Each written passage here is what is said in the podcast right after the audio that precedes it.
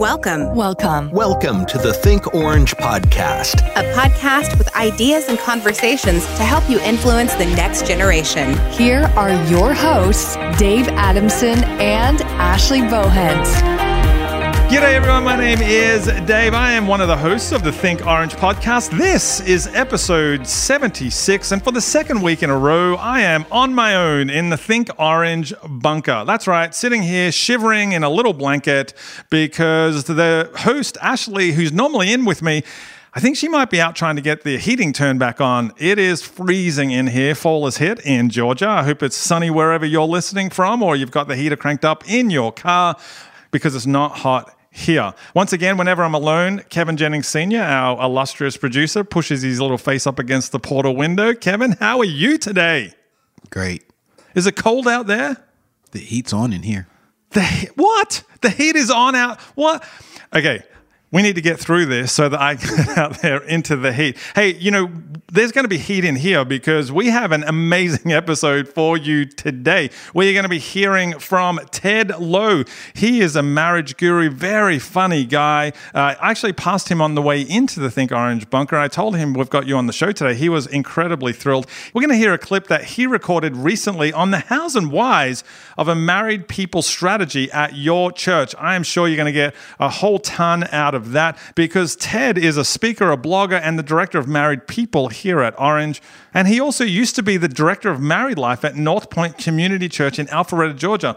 But before that, he worked at Saddleback Community Church as a youth pastor. I mean, this guy has got some impeccable credentials. You're going to absolutely love hearing from him. And then straight after that, we're going to have an interview with Todd Graham. Todd is a family pastor, speaker, church strategist, and creative with marriedpeople.org, the married division of Rethink. He's also a speaker at Orange Conference and in cities across the US. Todd lives in Atlanta and he was interviewed by our good friends Sarah Bragg and Holly Crawshaw, who you guys have heard many times on this podcast. It's going to be some great content today on creating a volunteer led marriage ministry. So make sure you take some notes and pass it on to whoever does marriage ministry at your church, or even take some notes and pass it on to your senior leadership if you you don't have a marriage ministry in your church because I've listened to this content and it's very, very practical. Hey, before we do get into that though, I just want to tell you that today's episode is proudly sponsored by Orange Conference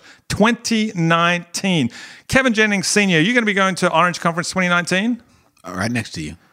You're going to be sitting right next to me. Next to you. Well, I hope the heating is on and it's nice and warm in there. I'm sure it will be because the Orange Conference is an incredible conference. It's actually three days in Atlanta, Georgia for your entire family ministry team. Now, now the theme for next year's Orange Conference is Make It personal. You know, make it personal is such a powerful idea in the narcissistic world that we live in with social media and YouTube and all that sort of thing. But making it personal really is what makes a difference. I mean, there is a reason why some volunteers have a deeper commitment at your church. There's a reason why some parents engage on a more practical level with their children. There's a reason why some ministries make an impact. Some churches have a wider influence and some leaders leave a lasting mark. It happens when they make it personal. And you know what? This is a biblical concept. I mean, things changed when Jesus got personal, when he called Zacchaeus by name, when he spent time at Mary and Martha's house, when he asked each individual disciple to follow him, when he addressed the Samaritan woman's past, and when he intercepted Saul on the road to Damascus. Jesus was always making it personal. That's what it's all about, Kevin Jennings Sr. Don't you agree? Yes. See, even Kevin Jennings Sr. agrees that things change and differences are made when people get personal. So that's what we're going to be talking about at Orange Conference 2019. And here's the deal on our last podcast, I decided uh, on a whim just to give away two tickets to the 2019 Orange Conference. And all you had to do was go to my Instagram, follow me, and comment with the Orange Conference on any of my posts. And you know what, Kevin Jennings Sr.? That went so well. I'm doing it again. What do you think of that? What? I'm doing it again. What do you think of that? What? I'm doing it again. What do you think of that? Should I do that?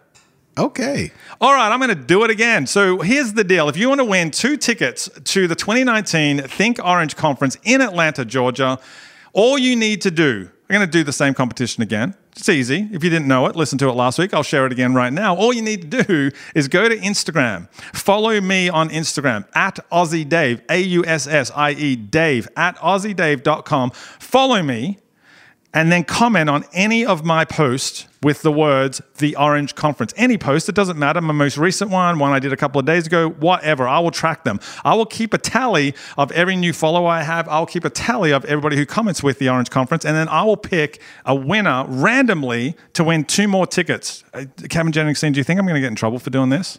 They didn't say anything last time. So let's do it again. You know what? I'll ask for forgiveness, not permission, because I want to serve the people who listen to this podcast faithfully. So I'm going to give you a chance to win two tickets to the Orange Conference 2019. All you need to do is follow the instructions that I said 30 seconds ago. If you didn't hear them, rewind. Podcasts can rewind. So rewind 30 seconds and just listen to what I had to say again. Okay, and as you do that, I'm going to throw it over to my good friend Ted Lowe. Take it away, Ted.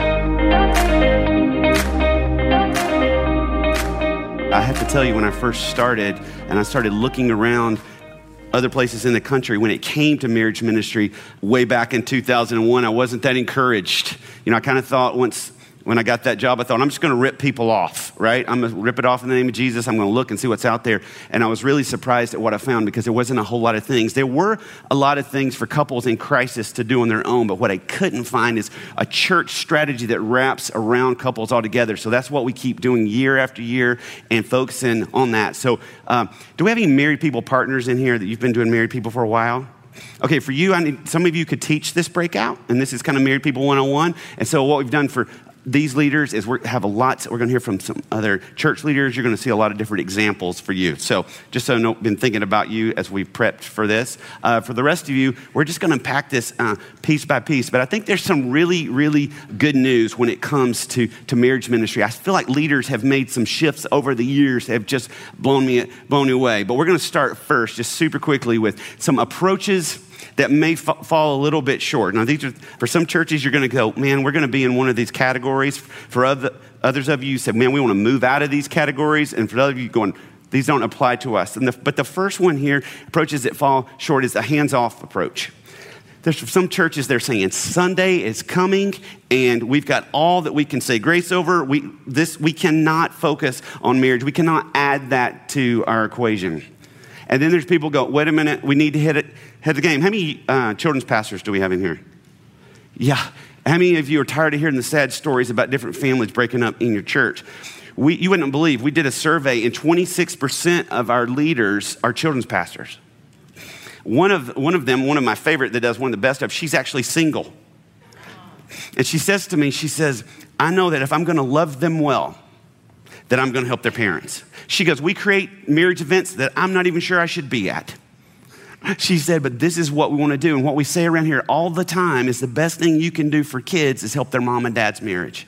And sometimes, let's be honest, that's mom and stepdad's marriage, that's stepdad and mom's. Sometimes that's foster parents, sometimes that's grandparents. Sometimes that's the leaders, your small group leaders, maybe the only marriage that these kids are seeing. Your marriage may be the only marriage, good model that kids are seeing. So we're saying we want to impact every marriage that impacts a kid. If for no other reason, we to impact every marriage that impacts a kid. And we start thinking about this whole idea of the topical approach, and you're saying, you know what, I know what we'll do. We'll do a book.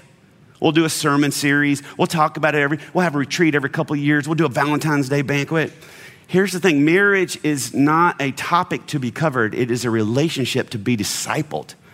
And this topical approach is just not how marriages work. It's not how they roll. Another, this is very common as a reactionary approach that we have this, we're just going to react to marriages. We will address marriages as marriages address us. When they knock on the door, will we talk to them? Absolutely. We would, how could we not? But here's what I feel like it happens time after time after time, and it certainly has happened to me. When couples call the church and say, We need to meet today, they've created this mess for 12 years, but they need to meet today. And I watch senior pastors and other church leaders will stop everything they're doing and meet with this couple. And I don't mean to be cynical, but here's what I found to be true is a lot of times by the time a couple calls the church, they're not looking for reconciliation. They're looking for justification. They want to be able to say, especially if they have kids, we tried everything. We even talked to the guy at church. We talked to the marriage lady at church. Even their parents want to be able to say it. You know, they tried everything. We have to reach out to couples while they will still take our hands. We have to reach out to them long before they reach out to us. Because how many of you have sit down with a couple and finally a spouse is on the line in the sand. She says, I can't do this anymore. I'm done. He goes, I can't do this anymore. I'm done. And they somehow drag them into the church office and sit there and meet with the pastor. And they'll say, if he'd have said this to me six months ago, I would have probably thought about it. If she had asked me six months ago, I maybe thought about it. How many times could we get those couples if we catch them right before that one spouse says, I'm all done? Wouldn't it be great? How do we do that? So, what's the different approach? And this is approach that I've watched church after church, and I've met with so many of you over the years at Orange Conference. And it's so different. The first year I did Orange Conference was six years ago, and, I, and I'll do this for right. Raise your hand if you work full time at a church. Okay? Keep your hand up if part of that's marriage ministry. Now, uh, now uh, raise your hand if you work part time at a church. Keep it up if part of that involves marriage ministry. Raise your hand if you're a volunteer and you work with marriage ministry. These are all the people going to heaven, by the way. Um, the first year I asked all three of those questions, you know how many hands I got? One. And I thought, wow, we got a long way to go. And I've watched churches you guys are killing it. A lot of you are getting it. I used to feel like during these things, I had to convince people to do marriage ministry. You need to do it. And we'd tell sad stories. Come on, come on, come on.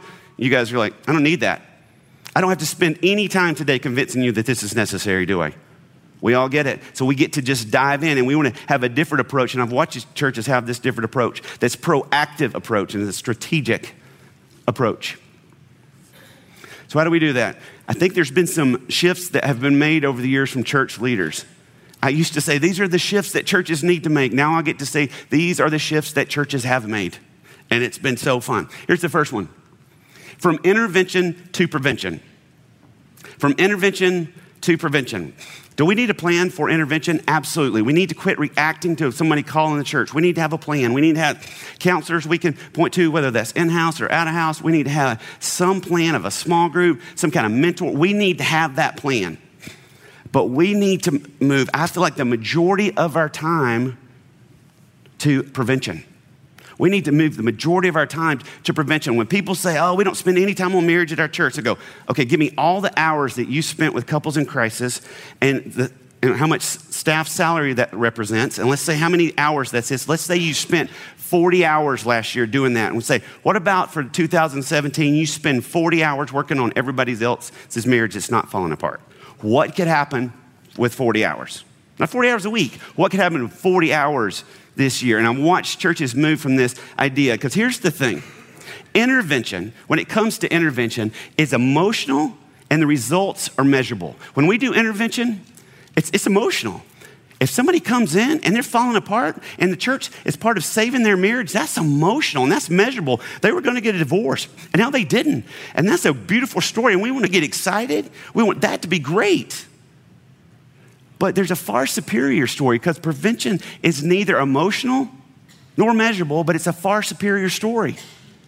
It's like it's great when a youth ministry helps get, keep a kid, get a kid off drugs, but it's a better story when a youth ministry help kids from getting drugs in the first place, right? That's a far superior story. It just is not sensational. And when you do preventative things to help married couples, we're not going to hear those stories until heaven, a lot of them, because we don't know what we've prevented. We don't know what, what we prevented because they're not calling the church with good news. Right? No one's calling, you know, the receptionist going, hey, could you tell pastor that we were living like roommates and now we're living like red hot lovers? Nobody's calling with that news, right? We don't know what we've prevented. They don't know what we've prevented. We don't know how many families that could have been, that were going to split that didn't split. We don't know how many kids that didn't have to go back and forth to mom and dad's house their whole life because of what we created. We just have to be okay with the superior story. You know, people that help people with diet and exercise, they don't have a big emotional story. They don't have a show. What they do have is a superior story. And when we get preventative, that's what it does. Here's another shift from children's ministry to family ministry. From children's ministry to family ministry, for so many years, there's just been these silos where we're not working together and we, we're getting this competition with each other of who's going to hit the calendar first and, and who's going to win this and whose ministry could do it bigger, better, faster. Instead of saying, no, no, let's think about the life of a kid. And that kid's life includes the adults in his life that are married. How do we do that? How do we shift our mindset from just focus in the silo of making Sunday great, which that's important, to making home great too? If you've been around orange for a while, you hear what is yellow is, you know, light of the church, red is love of the family. Together they make orange. When love of the family is not going great, I don't know what color it makes. Tangerine, I don't know what an ugly color of orange is, but well, they're all kind of ugly, but you know what I'm saying. right? So we move from that model and we start pouring into, and again, I'm seeing children's pastors going, I get this, and that's why I want to be a part of this. I see youth pastors too saying they want to be a part of it. And I watch youth ministries that are serving, that are coming around events. You'll see youth hanging around at different marriage events. They're also usually end up asking for money for their mission trip. That's a whole different thing. That's okay. That's okay. We'll throw money in the jar, right? But it's this idea of how do we shift? Here's another shift from isolation to relationships. From isolation to relationships. We live, a lot of us live, not all of us, live where people aren't living with their friends and families that they, that they grew up with. There's a book called Hold Me Tight. It's a secular book by Dr. Sue Johnson, and she talks about this dynamic of how our new culture of us moving around a lot impacts our marriage. And uh, one of the things she said is couples are trying to get from each other, those who have moved away from friends and family, or they moved away from family, said, We're trying to get from one person what we used to get from a village. We're trying to get from one person what we used to get from a village. Somebody has a bad day at work, they walk up, they're going up. Grandpa's sitting on the front porch. How was your day? It was awful. Let me tell you all about it. Goes in the house, wife goes, Hey, how was, how was work today? Oh, great. Why? Because they have other people. And I don't know about you guys, but you know, we live in the land where people push the garage door, go in, drop the door down, and they live in, you know, behind closed doors. I can't tell you how many small groups that I hear about that couples are, are meeting together and yet they're not being real and they're not being transparent about their marriage. They're living in isolation because they feel like they're the only ones that don't, doesn't have it together. Here's what we say all the time is we have to say to couples constantly that struggle is normal, but hope is available. We got to say both because I hear people saying, oh, yeah, marriage is hard. It's terrible. It's awful. It's the worst. I know how you feel. And then they move on. Yes, yeah, struggles, right? But hope's available. That we got to paint it in a different picture. And we've got to tell people that they've got to put people around their marriage that is for their marriage. I don't believe anybody divorces. The majority of people do not divorce in isolation. They find a group of people around them to say, yeah, you do deserve better. And sometimes, let's be honest, divorce is the only option for people. But let's be really honest, for most people, it is not the best option. And if we've got people around them saying, yeah, you need to get out of there, that commiserate with each other and say, yeah, he is a jerk, we need to have people that surrounds marriages that care more about the person than they do the person liking them. And that's difficult. But we've got to pour into that. And we say all the time don't advocate for the spouse, advocate for the marriage. And we do that in different ways. We're going to talk about how to do that. But we've got to put people around people because they're living in isolation. We've got to move from information to experience. You drive by a, a library every day, maybe a Christian bookstore. Do they still have bookstores? Uh, anyway, you're on Google where you can find every book on marriage. I mean, like, the content is there, the information is there. And let me tell you something as somebody that reads it, it's amazing. There's some great content. The problem is, people are not experiencing that content. They're not going to read that. How do we help them experience this? We can talk about affirm- we can talk about affection, or we can allow people to make out at our events. Amen to that? and I just love it that he's sitting in her lap. right? It is a thing. How do we help them to do that? We can have them read a book on the power of affirmation in their marriage, or we can tell them to fill in the following blank on a date. The thing about you that makes me say, wow, is this. We create dates, and all we want to do is for them to laugh and to affirm each other. And people go, that doesn't sound very spiritual. And I'll say, neither does divorce. Right? How do we help them experience that affirmation? My wife and I wrote that fill in the blank, and I lived off her answer for six months, right? Because those things matter. Where are we? Where are people being cued to be great at their marriage? We get to do that. We get to help them experience that. Here's a uh, church that did 80s date night. Help them date. This is another thing churches are loving. And then we got to move from feminine to feminine and masculine. Amen. Where's my amener? Yes. Well, here's the thing with this is we learned at the very beginning that we knew in the church that I was in that we were going to have a hard time getting guys there. Because at the time, and it can still be the case, there's a study done about marriage ministry that was preachy, boring, outdated, and feminine. Marriage had image problems, and for a lot of us, it still does. And so we knew that our toughest audience, our toughest person to come is going to be guys. You know, stereotypically, you know, not always, sometimes it's role reversal, but stereotypically that's the case. And what we found is when we made it more masculine than, than feminine, that, that honored women more than anything we could possibly do.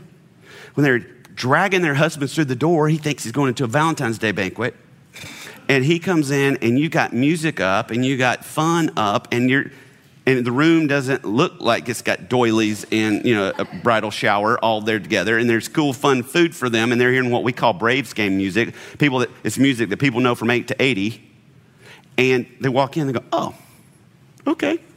All right i make it i I can handle this. And we start doing things in that way it feels like it's them. It changes everything. When we make it fun they want to be there.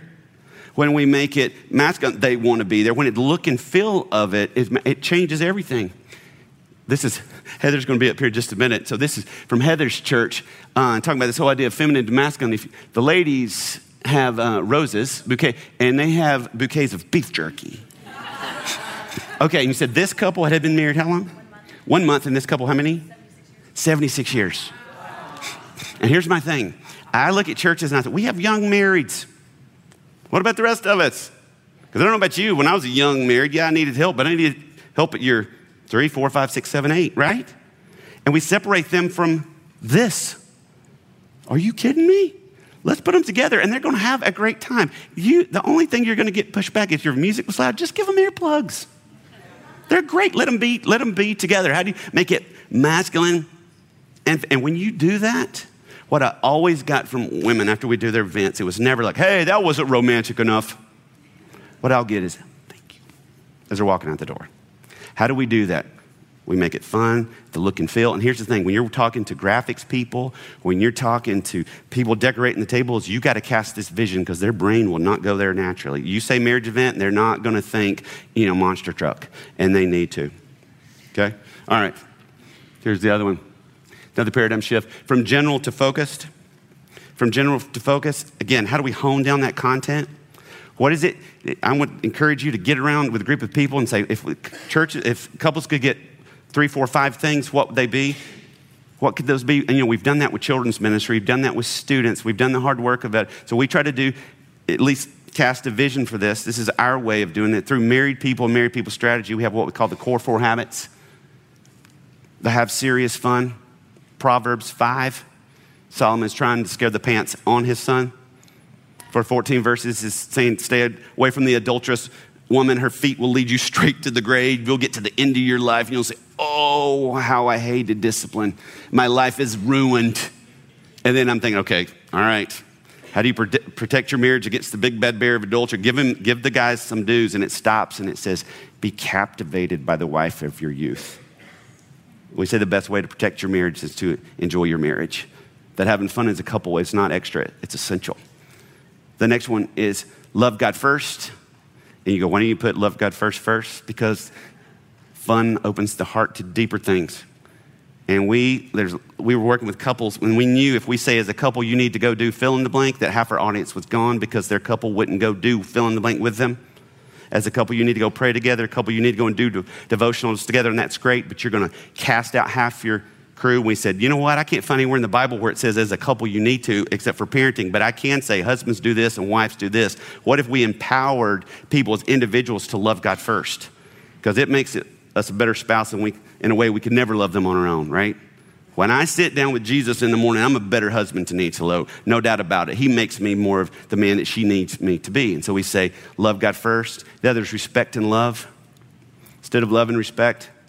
Ephesians 5 is very repetitive about that, but we start with respect first because Ephesians 5 starts with it and says, submit to one another out of reverence for Christ. That we live in homes that say, you first, no, you first, no, you first, no, you first.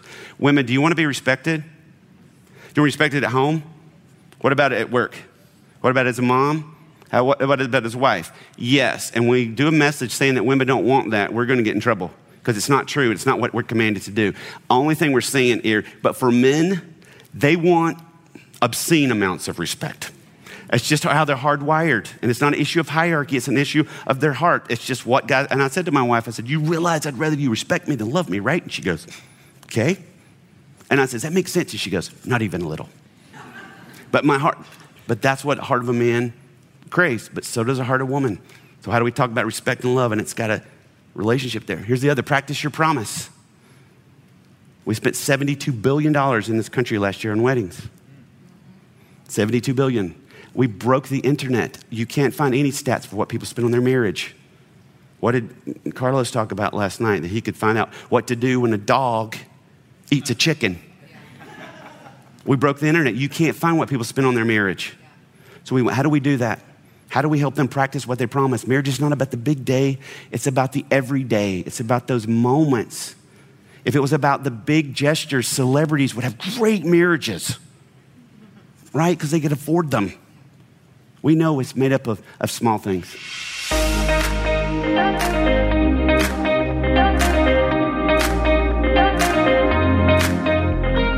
Welcome to the Think Orange podcast. We are here at Orange Conference 2018 in what our friend Aussie Dave says is the bunker. I, I don't know. Bunker. Yeah, thank you for that Australian The accent. bunker. Right, that was on, completely on par. that was great. But I'm Sarah Bragg, and I'm here with my good friend. Holly Crawshaw. I'm not Australian. I know they Which all is- thought that. Probably so surprising to all of you guys based on that stellar accent I Yes.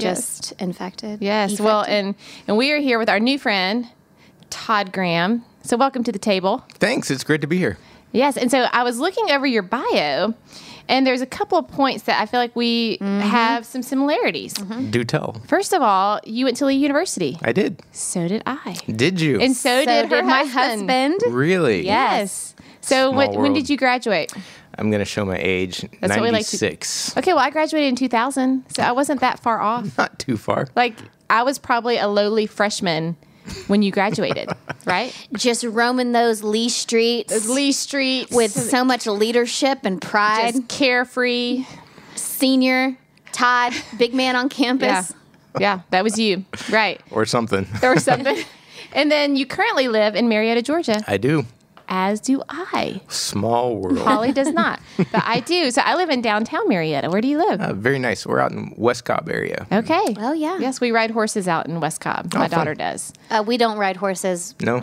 at all. And I say we, I don't. I just watch and I live vicariously through my daughter who rides horses. But um, so I was reading. I was like, no way. How have our paths not crossed thus far? They might have. You just didn't know. Right. You could have been walking down the streets. As I, should have often known do. Todd. oh man, well we are happy to be here. Yeah, we're so gonna- excited. And we're going to get to talk a lot about marriage and marriage ministry with you today. One of my favorite topics. Good deal. So, Todd, tell us a little bit about just your background, what you're doing right now, what you've done in the last few years. After graduating, I got mm-hmm. into public safety. I've been a firefighter and police officer for the county that I live in, just north no of way. Atlanta. In Cobb Wow. County. Yep. That's That is awesome. intense, Thank, Todd. Thank you. You're like keeping my county safe. and I have caught my house on fire before. So, you have. my kitchen. I'm I sorry. won't go into detail. That's another. this is another podcast, Todd. So, all right. So, public safety, and then after that, Well, uh, during that time, I volunteered at churches and I started filling in for youth pastors when they took sabbaticals or churches when they needed somebody because I grew up volunteering in, in the youth area. But after so many years of entering people's houses during emergencies and, and finding kids huddled in corners during domestic disputes or when something's medically gone wrong, and just my heart continued to break. And I wanted to do something more for them. So I, I started um, pastoring full time while keeping my police officer job. right. And so I worked uh, the third watch, so I'd work at nighttime where you actually encounter more. I was going to say Family that's That's probably the busiest Yeah. of that kind yeah, of. Yeah, very much so. And then I'd show up on uh, Sunday morning and, and teach kids. Wow, that's incredible. I don't feel like you hear many people who have that background that they At go all. into ministry. Is that true, or am I just, or do you do you know a lot of people who started that way and then ended up in ministry? I don't know anybody who started that. The church I worked at was actually in Atlanta, so it was it was interesting to come in on Sunday mornings and change out of my uniform and pack the guns away in my trunk, and then put on my uh, guitar and sing about Noah's Ark and, and other things, and try to teach kids a gospel so you, truth. So you went to Lee, which is a, is a did. Christian college. Yes, it is. So when you were in college, what what did you want to do? Did you foresee yourself going into public safety? I wanted to do anything except for um, go into public safety or be a pastor. Great. See, So- the lesson learned for anyone listening: don't ever say never, because isn't that true? All the things that we say, I will never do that, or I don't want to. Oh, I'm do not that. equipped to do that. It is I've heard horror stories about that. Yeah, I was actually going to go into broadcasting. Okay, that's what I was going to Well, do Well, guys, too. full circle. Here Right. we are broadcasting. We're You have a practically podcast. Dreams come true, Todd. I'm so glad we could help those dreams come true. All right, Todd. So um, right now you are working with married people at Orange. So I work at Orange. You work at Orange. You work with marriedpeople.org, right? I do. So intermittently, that's what Todd does. So what Married People does is it helps churches create a strategy for married couples. So here's my question, which seems intuitive. Congregations are made up of mostly married couples. True. And yet most churches don't have a strategy for married people. Why do you think that is? I honestly think a lot of churches get stuck in their main focus being what we can control and provide as a program on Sunday mornings. Right. And marriage doesn't fall under that in true. the normal thought process. It doesn't feel like a felt need a lot of times. It doesn't, but Because they're going to show up. right. But they're also going to hide a lot. Sunday morning is the biggest lie ever. I agree. I used to have an office that overlooked. It was a, it was in a corner where I could see the entire parking lot. I had a window on each corner, and I watched the families get out of their cars on Sunday mornings, fussing at each other. The the dad slamming the doors and trying to get the kids dressed and wipe the cereal off their face and put the phones down, and, and families get out of their car a little frustrated. Sunday morning you is just the describe our. I was going to say, were you watching my family? Hurry up. Right. most. It's everybody. Right. But as soon as they hit that door on Sunday mornings, the question comes out, "Hey, how are you?" And everybody says what? Great. Yes, and everybody puts their smile on. It's just not true because statistically, at least 50% of the couples that are sitting in the pews that morning have some sort of mar- marital stress going on. Totally. Now, that doesn't mean they're in crisis. It means it could be stress, it could be kids, it could be schedules, it's jobs, mortgages, you name it. And it takes a toll on marriages. And most people aren't investing any time to to better their, their marriage relationship. Right. And since it's such a hidden thing, and everybody puts their smile on, that the church is more focused on, I think, um, just their Sunday morning programming and what they can provide for the people that show up. Yeah. You know, I think a lot of even churchgoers recognize the importance of a children's ministry or student ministry or even a missions ministry, um, but they just don't see like. And it's because it's such a thing that most churches don't have that have this marriage ministry.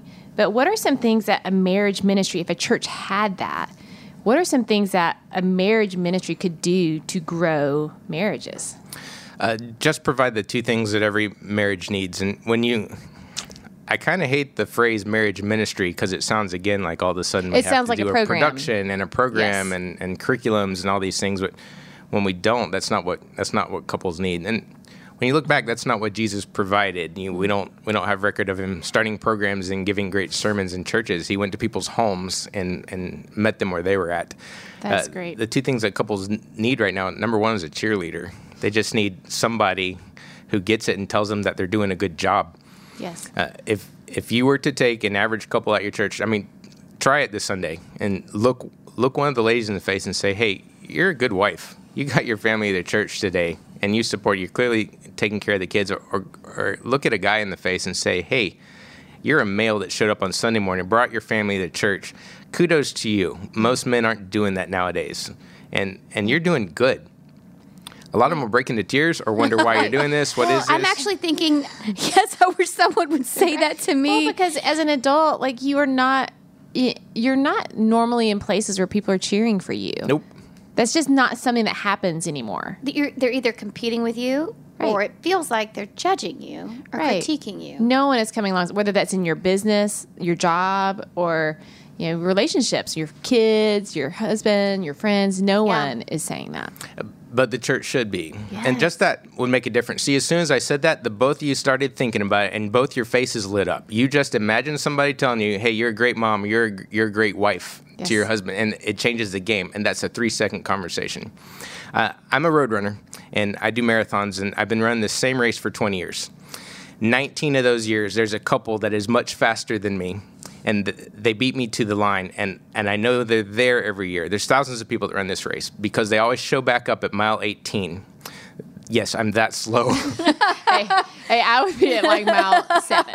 but I notice them because they already have their medals on and they're covered in sweat. But they've got this huge sign that they hold up every single year, and it says two words. It says "Go You." and it's for everybody. And all they do is cheer, and it makes me smile every time. And I really think that's the church's job with marriages and parenting. If we can just uh, tell a couple, "Hey, go you, you can do this."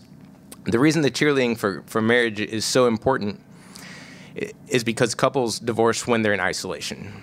They- Absolutely. when they don't feel like there's somebody with them on their team, they always feel like they're the only ones dealing with the problems that they have. But that is not true at all. Right. You're not dealing with anything that's new. Yes. And, and guaranteed, there are four other couples sitting in the same pew as you that morning on Sunday that are dealing with the same thing. and that look just as put together. Absolutely. We're Their doing kids great. are all in matching Yes. outfits. And, Right. Yeah. No troubles. What was And this? The, the, the cheerleading factor will change the game just to tell them that they're doing well. Yeah. So what's the second thing? You said two things that give them a toolbox.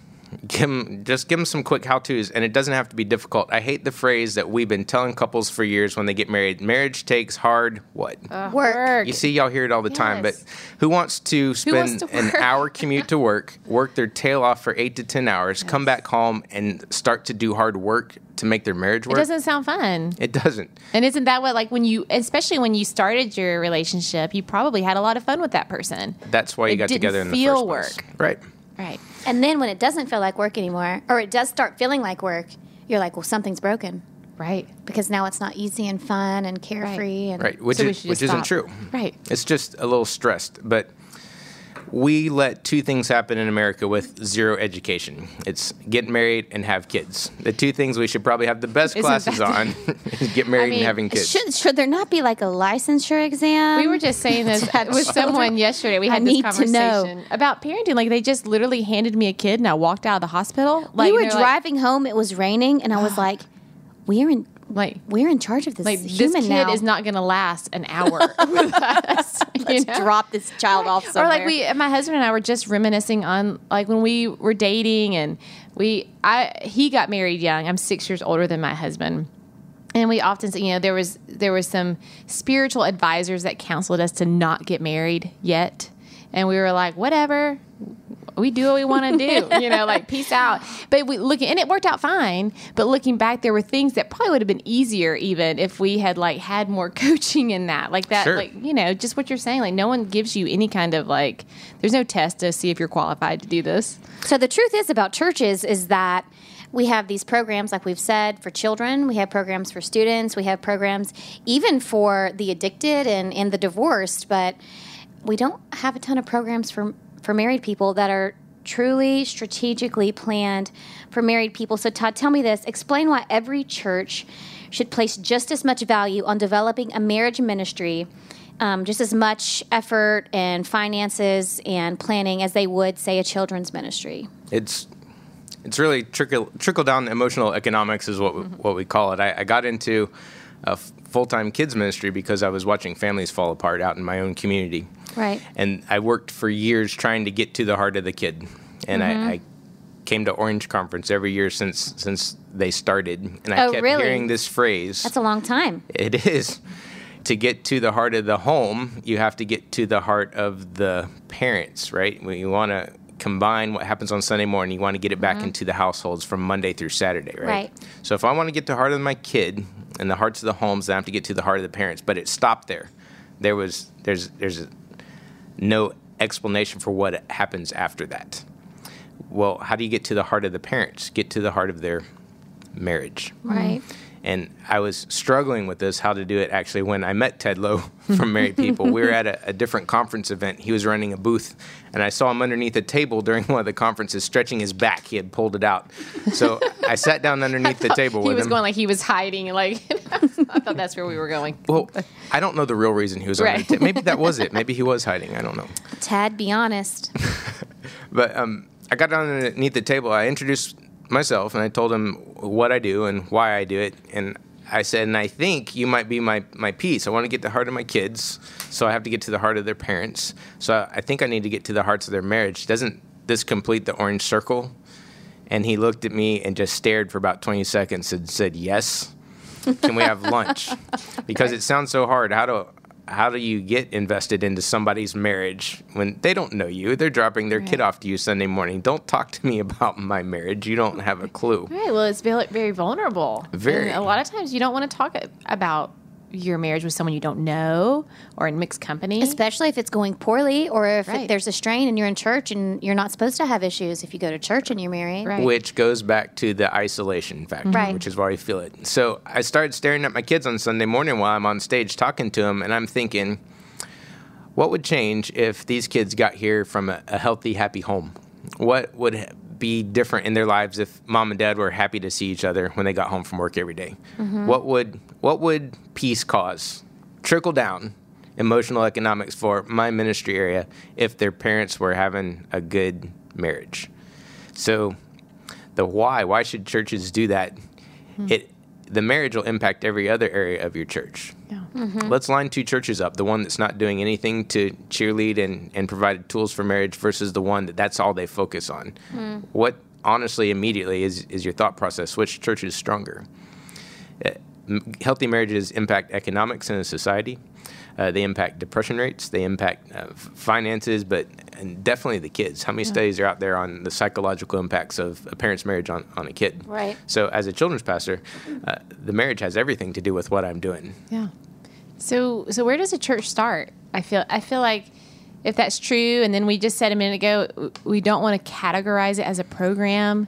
Um, where do churches start to help care for the marriages that are within their their body? And that's the magic question. And I know my first year working with married people, we asked this that same question an entire year.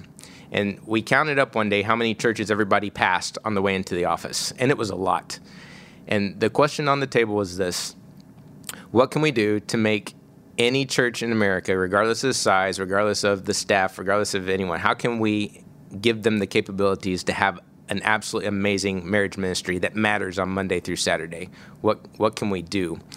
And we, we wrote a list down and, and, the thought process was, what do you need to have just a blowing out the doors incredible ministry? And the list was long. Well, you need to have some sort of strategy. So it's no longer a curriculum, it's a strategy, a calendar for the year. We need to figure out how to get couples talking. We need to figure out how to get couples eh, talking with each other. We need to give them a platform and a place to gather where they're no longer in isolation and they can be together and realize that, hey, they're not the only ones dealing with this.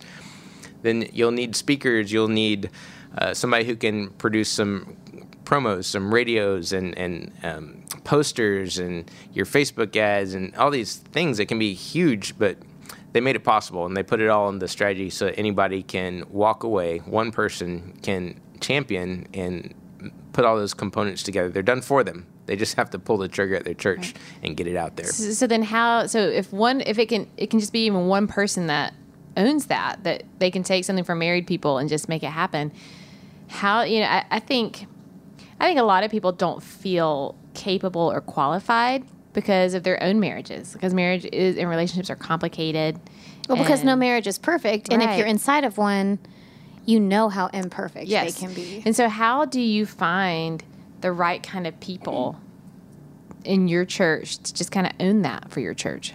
That's a that's a great thought. We if we're waiting on the perfect marriage to lead marriage ministry, we will no longer have marriage ministry in any church anywhere.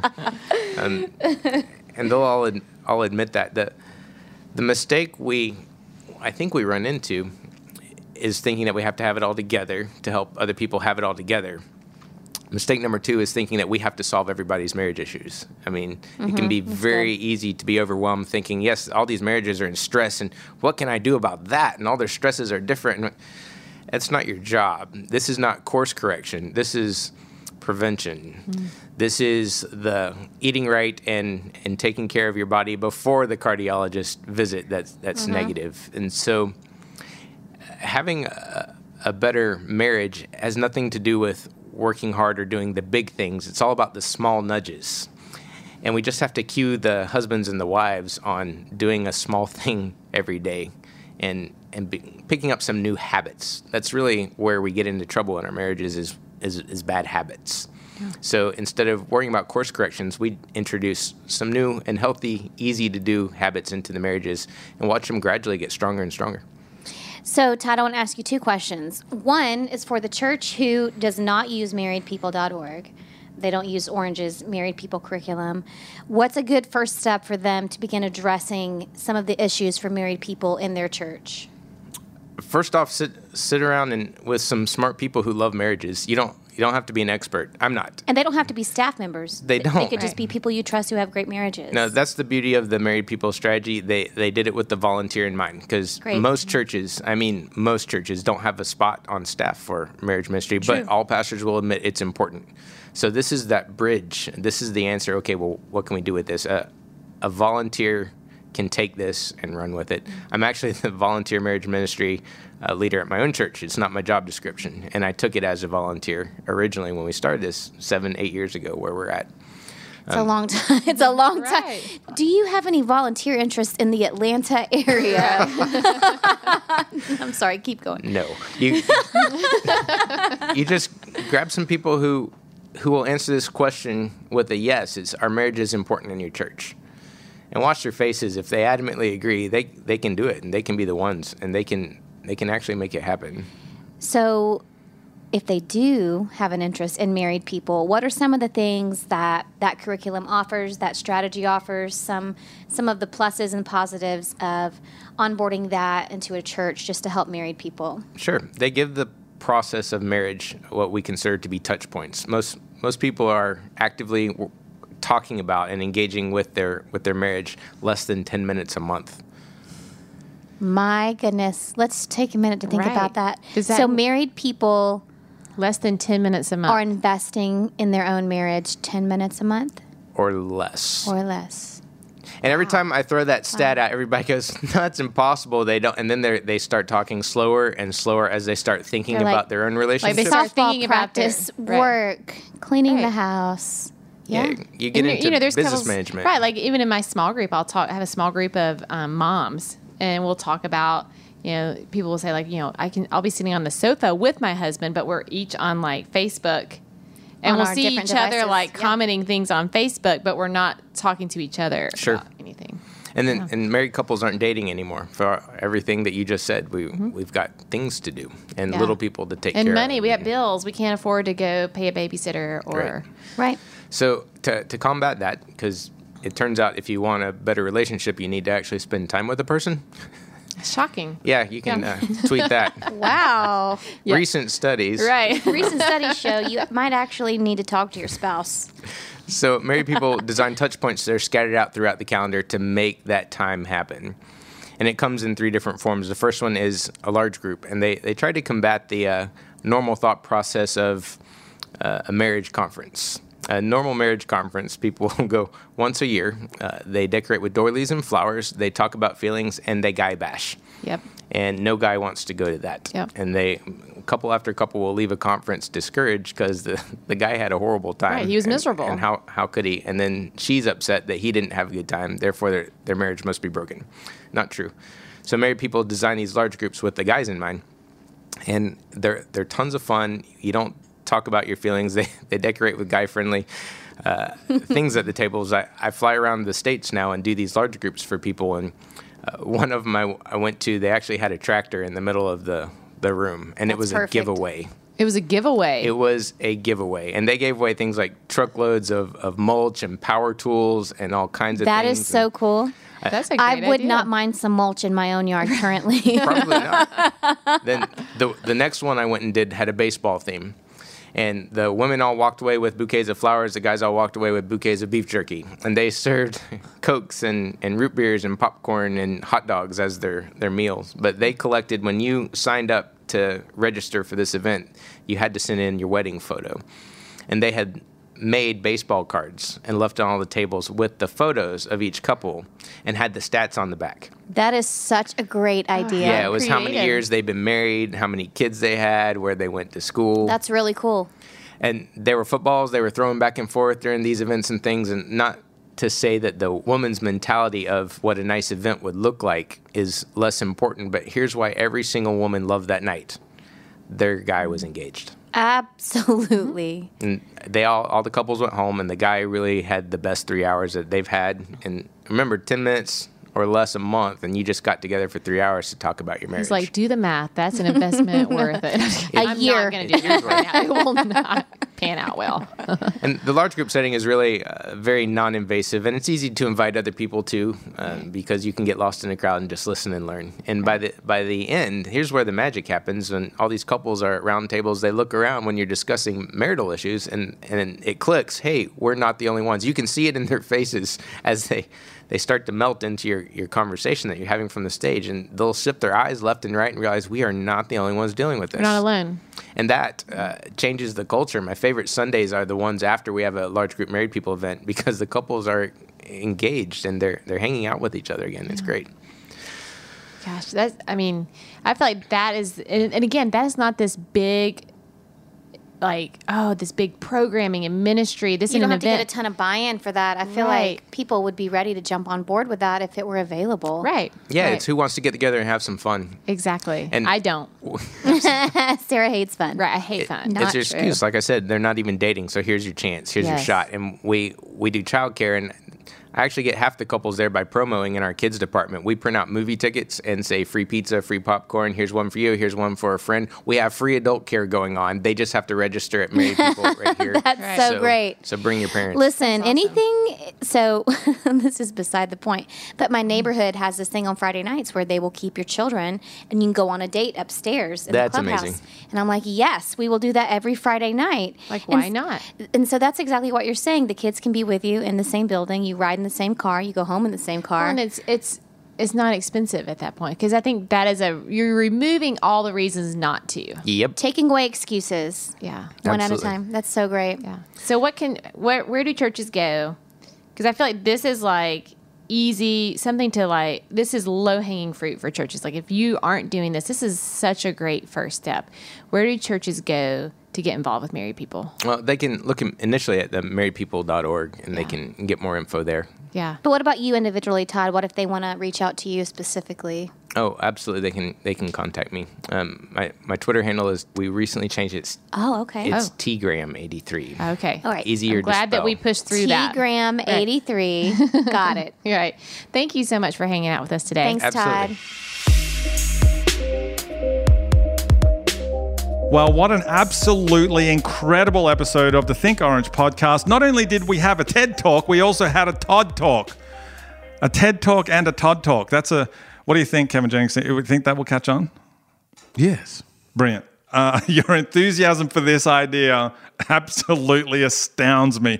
We had a TED talk, we had a Todd talk, and I really hope that what you got out of this was some practical guidelines on how you can create a volunteer led marriage ministry at your church. If you did, we would love to hear from you. We would love it if you could tweet at us using the hashtag Think Orange Podcast, or you can use the hashtag TOP, TOP. That makes sense, right, Kevin Jennings Sr.? Makes sense. Okay, so tweet at us. Tell us what you got out of today's episode using those hashtags. We will make sure to respond. Also, if this uh, episode was helpful for you, we would love it if you could subscribe to this podcast on either Apple, iTunes, Google Play, Stitcher, or SoundCloud. Now, when you subscribe, what that does is it sends the algorithm into a little bit of a frenzy, and more people get an opportunity to listen to this podcast. So please go and subscribe right now. It also helps if you leave a rating and a review on Apple Podcasts. So if you've got a minute and you just want to serve us in some way because you know you get such great content every episode, make sure you leave a rating and review as well. And check out the show notes for this episode at thinkorangepodcast.com, thinkorangepodcast.com. And I just want to give you one more thing to do, and this is not for me, this is for you. I want you to win two tickets to the 2019 Orange Conference here in Atlanta. So all you need to do is go to Instagram, follow me at Aussie Dave, A U S S I E Dave follow me and then comment with the Orange Conference on any of my posts, and you will go in the running to win two tickets to the 2019 Orange Conference. So make sure you go and do that as well. Share this episode with a friend, share the information in it with a friend, and hopefully it makes a big difference in your church. Thanks again so much for listening to episode 76. We'll see you next time for episode 77. 77. Wow, we've been here for 77 episodes. That is incredible, isn't it, Kevin Jennings Sr.? Yes. And thank you so much for your enthusiasm today. Kevin is just, when I'm sitting here on my own, sometimes I really need some momentum, and you provide it so often with that infectious energy that you bring. No problem. hey, and here's the deal. I want Kevin Jennings Sr., if he can push his little face up against the portal window one more time and to give us the last line of our regular outro. Folks, whenever you think next generation, Think. Thank you. Thank you. Thank you for listening to the Think Orange podcast. Join us next time for more ideas and conversations to help you influence the next generation. For more episodes and show notes, visit thinkorangepodcast.com.